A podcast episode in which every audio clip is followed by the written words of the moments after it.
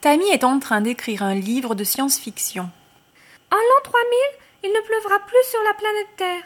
Tout le monde aura très peur et des centaines de personnes mourront. Le sol deviendra stérile. Certains iront vivre sur la Lune. Les autres devront habiter sur Mars. Les villes terrestres seront totalement vides. Personne ne voudra croire qu'autrefois la vie sur la Terre était merveilleuse. Alors, Tex, tu aimes mon livre? Ah, ma pauvre Tammy, tu n'es pas douée. C'est nul.